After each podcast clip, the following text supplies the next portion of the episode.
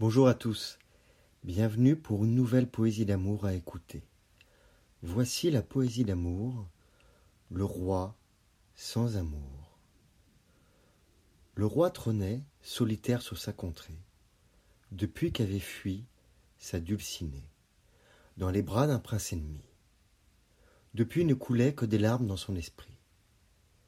Dans le palais, les fêtes et les danses avaient déserté. Dans chaque salle erraient les fantômes du passé. Là où résonnaient les rires, maintenant le silence, emprisonnait le vide dans le château immense.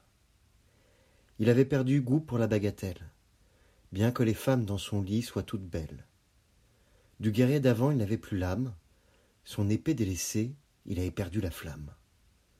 La terre se mourait, faute d'intérêt, de la part d'un souverain qui nous gouvernait, pas, obnubilé par sa perte, trahi dans sa foi, il rejetait Dieu et les impératifs d'un roi.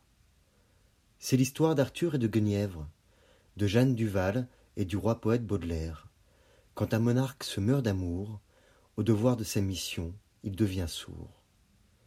Puis, un beau matin, la reine se présenta. Elle avait perdu de sa superbe, sans apparat. Elle parla, elle pleura, elle s'excusa. Le roi, plein de sagesse, l'écouta et lui pardonna. Le pays avait retrouvé sa maîtresse, le roi son allant. Adieu la tristesse. Renvinrent les bals et les galants.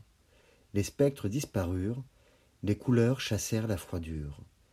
Le palais reprit vie, il reprit son allure. L'Altesse se remit à la tâche, à son métier. De nouveau, il guerroya pour ses sujets protégés. Il rappela son gouvernement, signa des décrets, des lois sortit voir son peuple les paysans, en un mot, il régna. Derrière un homme, il y a souvent une femme, elle est le réceptacle et la force de son âme. Derrière toi, il y avait un homme, qui en ta compagnie avait un royaume. Je vous remercie pour votre écoute une nouvelle fois.